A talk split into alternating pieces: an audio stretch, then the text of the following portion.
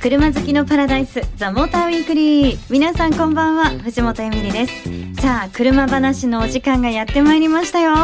え今日も高橋明さん、一緒によろしくお願いします。はい、よろしくお願いします。はい、あの実はですね、まあ、はちがつも終わりになりましたけど、うん、あのいろいろねこう特集して車をやっていましたが、はいはい、皆さんからもねメッセージをたくさんいただいてまして、うん、エスユーブイ いっぱいやったもんね。えそうそう本当ねちょっとね、うん、今回は車種も多かったんですけど、皆さんのメッセージもちょっとあのここでまとめてご紹介をさせていただきたいなと思って、はいはい、ね、うん、結構ね、うん、私もこれ知りたいっていうことねいただいてるんですよ。なるほど。でちょっと高橋さんに伺いながら今日はやっていきたいなと思います、はい、よろしくお願いします。皆さんもあちょっとそれ聞きたかったんだよねっていうことを聞けるかもしれませんからね、今日も最後までお付き合いくださいね。 The Motor Weekly。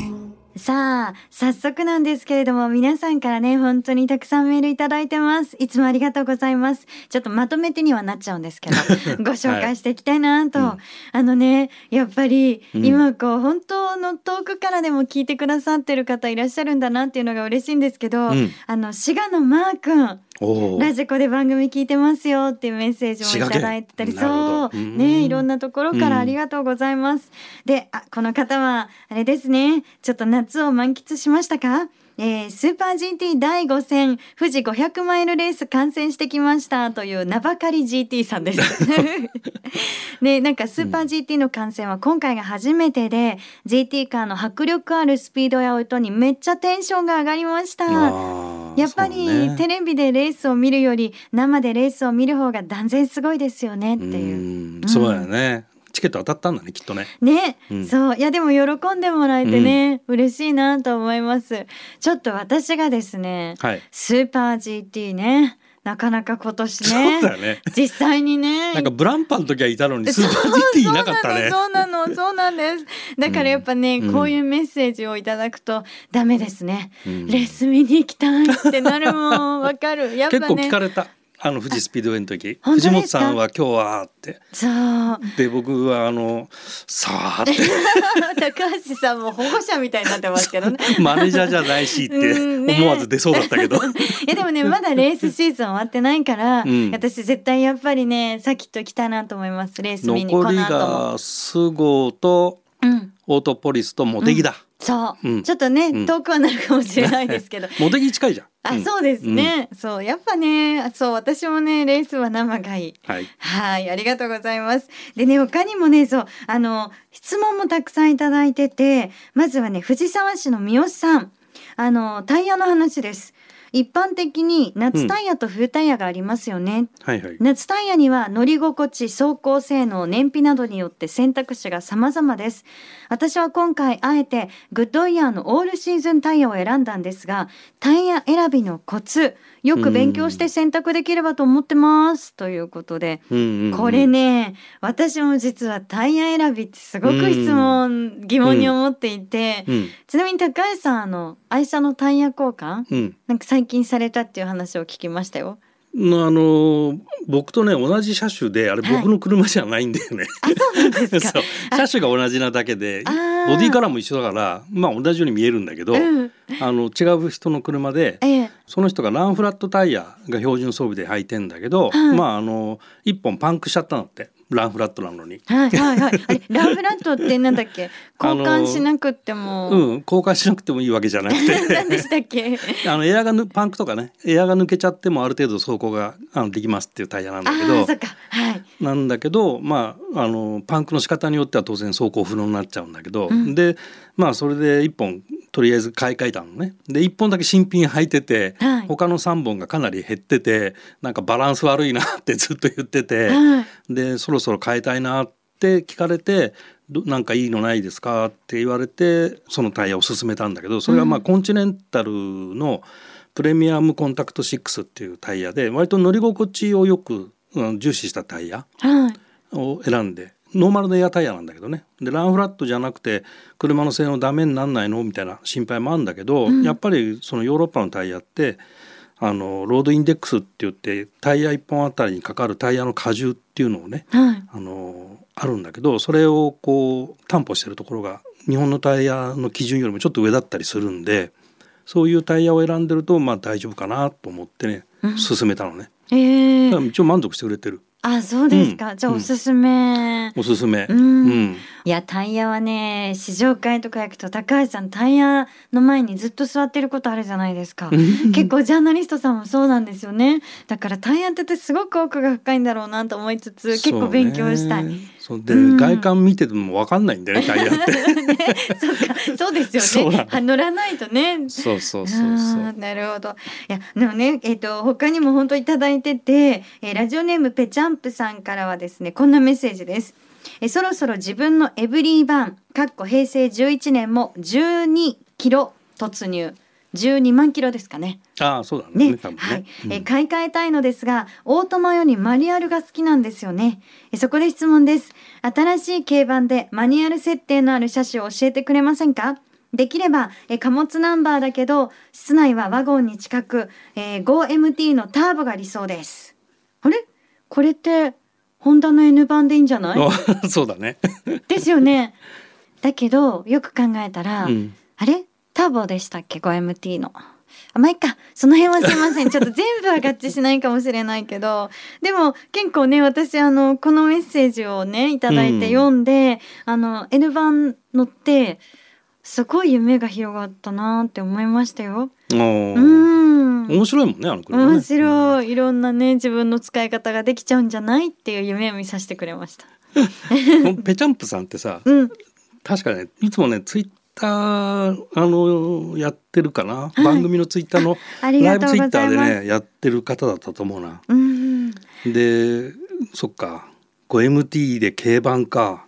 まあちょっとねそこら辺守備範囲じゃなくて曖昧な記憶で申し訳ないんだけど、何かあの軽バンって、はい、もう今ホンダのアクティとスズキのエブリとダイハツのハイゼットカーゴしかないと思うんだよね。であと三菱のタウンボックスとかね、日産のクリッパーとかあの辺ってみんなね オーイーエム だったと思うの、うん、はい、だからオリジナルとしてはそのさんだいで、うん、まあ、アクティが、まあ、エヌバンが出たんで エヌバンに変わるじゃない。でそうなるとエブリとハイゼットカーゴの ごエムティー だから、この人今エブリバン乗ってんでしょ、はい、エブリバンですよ、うん、もう一回やっぱりもう一回あ、なんか愛着もねきっとあるだろうしなとは思いますよね、うん、そっか、まあ、またもし、うん、ちょっとあのいろいろね エヌバンもまた改めてお届けしていきたいなと思ってますしね、うん、そうだね、うん、そう、注目、うんうん、ぜひ聞いてね、またねちょっと判断していただけたらなと思います。ぺちゃんぷさんありがとうございます。えー、そしてですね、ラジオネームコロンボさん、最近気になっていることがあります。ここ何年かで車のサイズが随分大きくなってますよね。日本で言えばごナンバー枠を超えて小型車と言われる車もほぼさんナンバー、シビックやゴルフがさんナンバーなんて、初代のゴルフを知っている私にとってはとても疑問に思っていますという。なるほど。いやこれは私もね、うん、思います。車大きくなってますよね。なってるね。うん、なぜ？なんでだろうねズバリ聞いちゃいますけど、うーん、体が大きくなったんじゃないの。え、そうかな。いやいやそんなあの、まあ、冗談半分ほん、ほんと半分なんだけど、はい、なんで車が大きくなってったか、特にね B サイズ C サイズ B セグメント C セグメントって言われてるサイズが大きくなってってる傾向があって、はい、でこれ、まあ、そのセグメントが エービーシー で言ってるのって、そもそもこのヨーロッパの規格のことを言ってってるのね。でアメリカはスモールとか、まあ、マイクロカーとかコンパクト、えー、ミディアム、それからフルサイズみたいな言い方で、うん、エービーシー のセグメント分けしないのね、はい。でまあ、言い方がそもそも違うっていうのがあって、でその、まあ、ビーシー サイズがなんで大きくなってってるかっていうと、やっぱアメリカで売ってる車なんだよね、みんなね。ああ、そうなんですね、うん、だからマーケットの影響が大きくて、はい、アメリカサイズに合わせるにはどうしたらいいかっていうと、 B セグメントより B プラスかなみたいな感じでだんだん大きくなっていく、うん、でそれと今言ったあの体が大きくなってるっていうのも実は本当でね、あ、はい、そのにじゅうねんまえさんじゅうねんまえの、例えば日本人の平均身長とかも確かねひゃくろくじゅうはちとかそういう感じだったのが、にだいたい日本人の平均身長ってにじゅうよんさいで出すんだけど、はい、今ねななじゅういちとかななじゅうにセンチぐらいあると思うのね、うん、で僕が高校生の頃って、まあかなり大きかったんだけど、で昔例えばひゃくはちじゅっセンチっていうと、バスケットやってんですかとかそういうパターンってよかったと思うんだけど、うん、今ひゃくはちじゅうでバスケットやってんですかって言われないじゃん。あーそっ か, だから実際大きくなってってんだよね、体も。だからそれも影響してる、うん、それとね、やっぱよく言うのが側突安全とか衝突安全とか、そういう安全装備を考えていくとどうしても負荷的な要素が増えるんで、車載するものが増えてってるってこと。それとあとね、よく言うのが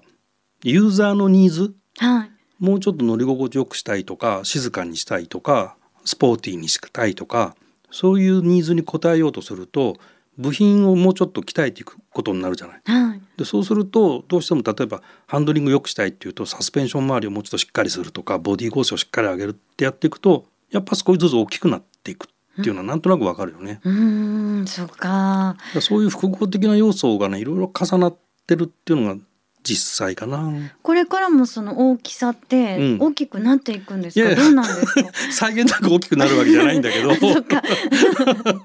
ドカーンってなっちゃいますよね。なんないなんないか。だからヨーロッパだと A サイズと日本でいうと軽自動車が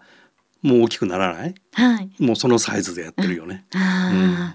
うん、いやこの夏ですね、うん、食べ過ぎてあのちょっと大きくなった私にとっては大きい車魅力的だなと思いますけどね、うん、それは個人の好みだね。はい、ということで本当にまだまだいただいてたんですけど、ちょっと後半もまたメッセージご紹介させていただきますね、はい、The Motor Weekly。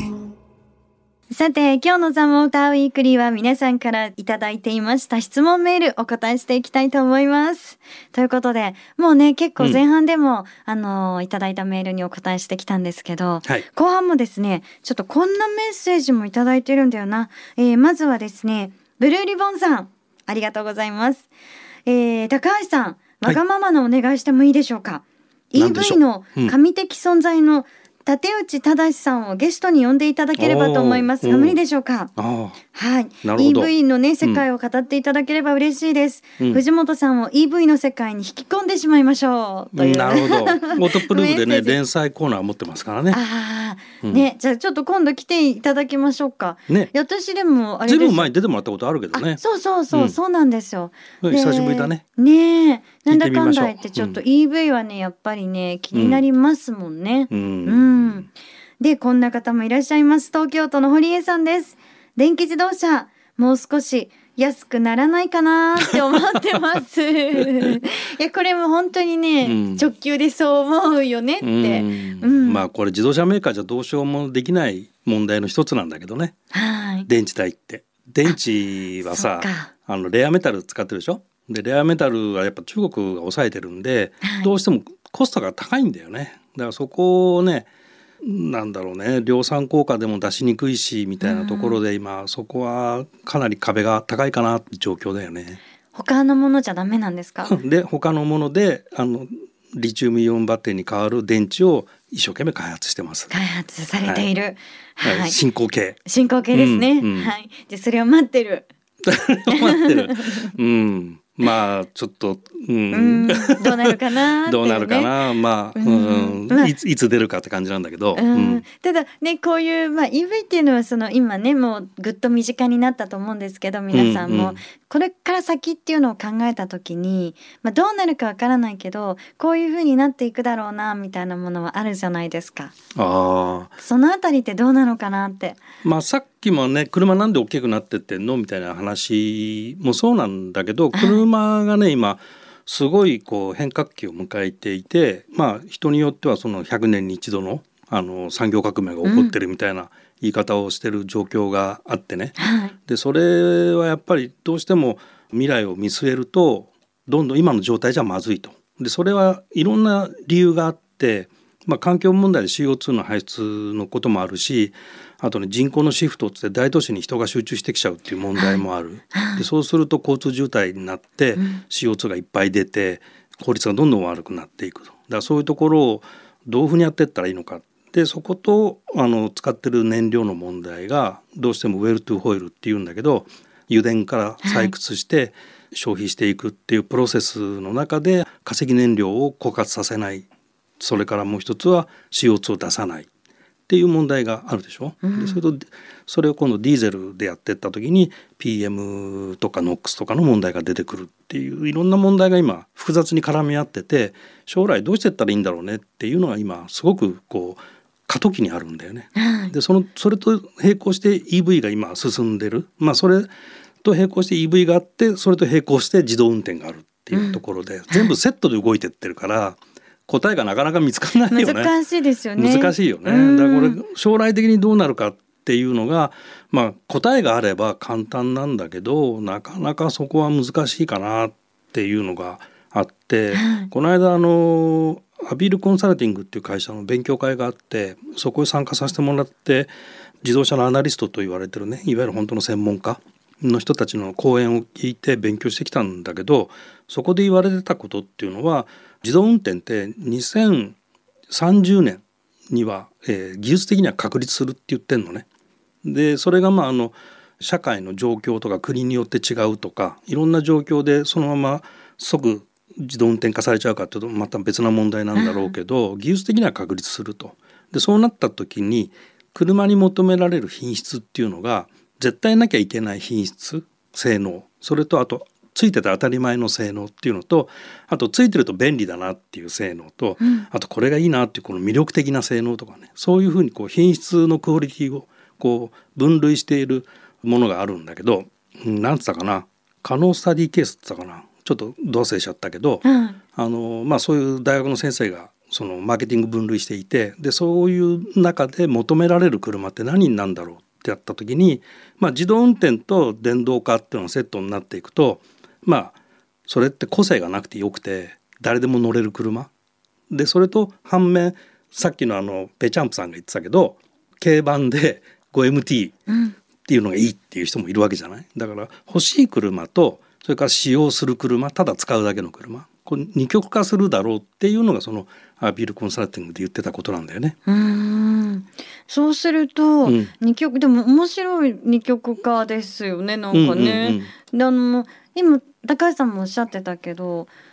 技術はあると、うん、だけどその環境が整うかどうかがわからない。いやでもそうなの、うん、でね、環境はね、まあ、ある意味自動車メーカーじゃどうしようもなくて、うん、インフラとかなんでそれって街づくりとか国づくりの話になっていくんで、うん、まあ、政府が動かないとできないんだよね。だからそこは自動車メーカーとかサプライヤーとかでは解決しにくい問題で、うん、あの官民一体になっていかないとなかなか難しいと。だからまあ魅力的な車って、ね、欲しい車ってなんだろうっていうと個性的な車かもね。うん、なんか使用する車そうそうそう、所有する車、そうそうそう、ね、で使用する車っていうのはさ、もう何でもいいわけ、はい、例えば、うん、運転手さんいなくて自動運転の車でもいいわけ、使えればそういう車が街中走ってるっていう未来があって、はい、でそういう未来がある一方で車好きの人たちは車が欲しいから、うん、何が欲しいかって言ったら、まあ、もしかしたら高級車かもしれないし、うん、あるいはそのスポーツカーかもしれないし、とにかくなんか特徴のある車っていうのは欲しがる車の要素だろうねっていうのが今出してる一つの答えなんだよね。うーん、じゃあその所有する車に求めるものは何なのかっていう、それがさ、ね、人によってバラバラだからさですよ、ね、そこをね統一してるわけじゃないから、うん、難しいよね、うん、でも、うん、逆に考えたらその自動運転とかこれから未来に行った時に、うん、どうしてもこうなんかつまらない方向だけなのかなっていうイメージを持ってる人もいるかもしれないけど、うん、そうではなくってその自分の自分が持ちたいなって思うような車だっていろいろ人の数ほど出てくるんじゃないかなっていうのを期待しててもいいのかなと。そうだろうね、うん、多分いろんなもんが出てくるよすごいこう、うん、あれですね、これ車っていうのも出てきたりするんでしょうね。ね、そうなるかな、分かんないけどね。あので面白い、デジタルカメラがさ、はい、出始めの頃ってもうフィルムがないからカメラってレンズだけあればよかったでしょ。でカメラの格好してなくていいっていう風に当時言ってたの。あ、要は四角い格好してる必要がないでしょって、もう、はいはい、フィルムを入れる場所がないんだから、はい、だけど結果的には昔のカメラと同じ格好してんだよねやっぱりねそういう風になるんですね。ねえ、だから車も意外と変わんないかなみたいなね。だからそれでもにせんさんじゅうねんごじゅうねんなんでどうでしょう、ねえ、いや私はねもう運転できないきっといやいやそんなことないですよ。なんかね私は自分で運転してても思うんですけど、やっぱね車同士の会話ができたら嬉しい。車同士、うん、例えばほらなんかこう今ってハザードで挨拶したりとかってしたりするじゃないですか、うんうん、あれが例えば電光で文字になったりとか、うんあ自分の喋った言葉が電光掲示板出て後ろの車に伝わるとか、うん、ありがとうありがとうとか、あなるほど、ね、そういうなんかコミュニケーションできたら楽しいなって。なんかデジタルサイネージだそれも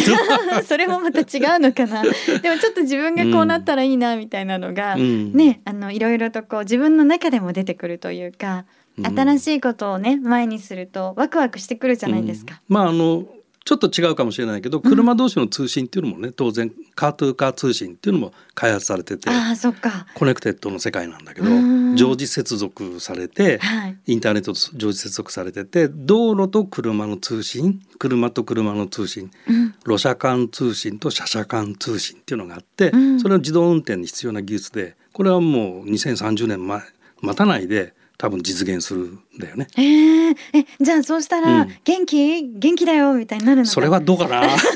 ほどね、うん、そうということでなんかオチはえみたいな感じだったかもしれないですけど、皆さんからのね質問とか疑問とかお答えできたかなとねできてたら嬉しいなと思います。でまだまだやっぱりその車がいろいろと変わっていく中でこういうのってどうなんだろうっていうね疑問があるんじゃないかなと思います。ぜひ皆さんメッセージ送ってくださいね、はい、そうそして今日ですねあのメール読ませていただいた皆さんには番組オリジナルステッカープレゼントしますからね、楽しみに待っててください。 The Motor Weekly お送りしてきました The Motor Weekly いかがでしたでしょうか。今日はね皆さん本当にねたくさんメールをいただいておりまして、うん、ちょっと難しかったけどねうんなんかね難しいんですけど難しいことも面白くなってきたかなと。素晴らしいいや大進歩ねえそれがね私ね結構波があるんですよ、うん、飽きちゃういや飽きちゃうのかな。だからなんか今日はいいねって思うときと、うん、ダメ全然わかんない全然釣りがないって思うときとだからやっぱりこうねのんびりのんびりと行くのがいいんじゃないかなと思います、はい、吸収できるときに吸収するみたいな。ファンはみんな応援してくれてると思いますよ。いやいやいや皆さんね呆れながらもなんかこう聞いてくださってたらありがたいなと思ってます。はい、でも本当皆さんからのメッセージもっとねなんかご紹介できたらよかったんですけど、またこういう時間をね作りたいなと思ってますのでぜひメッセージお待ちしてます。メールアドレスは ティーエムアットマークエフエムヨコハマドットジェーピー ザモーターの頭文字 ティーエム に続いてアットマーク エフエムヨコハマドットジェーピー でお待ちしてます。ザモーターウィークリーお相手は藤本エミリとオートプルーブ編集長高橋明さんでした。また来週。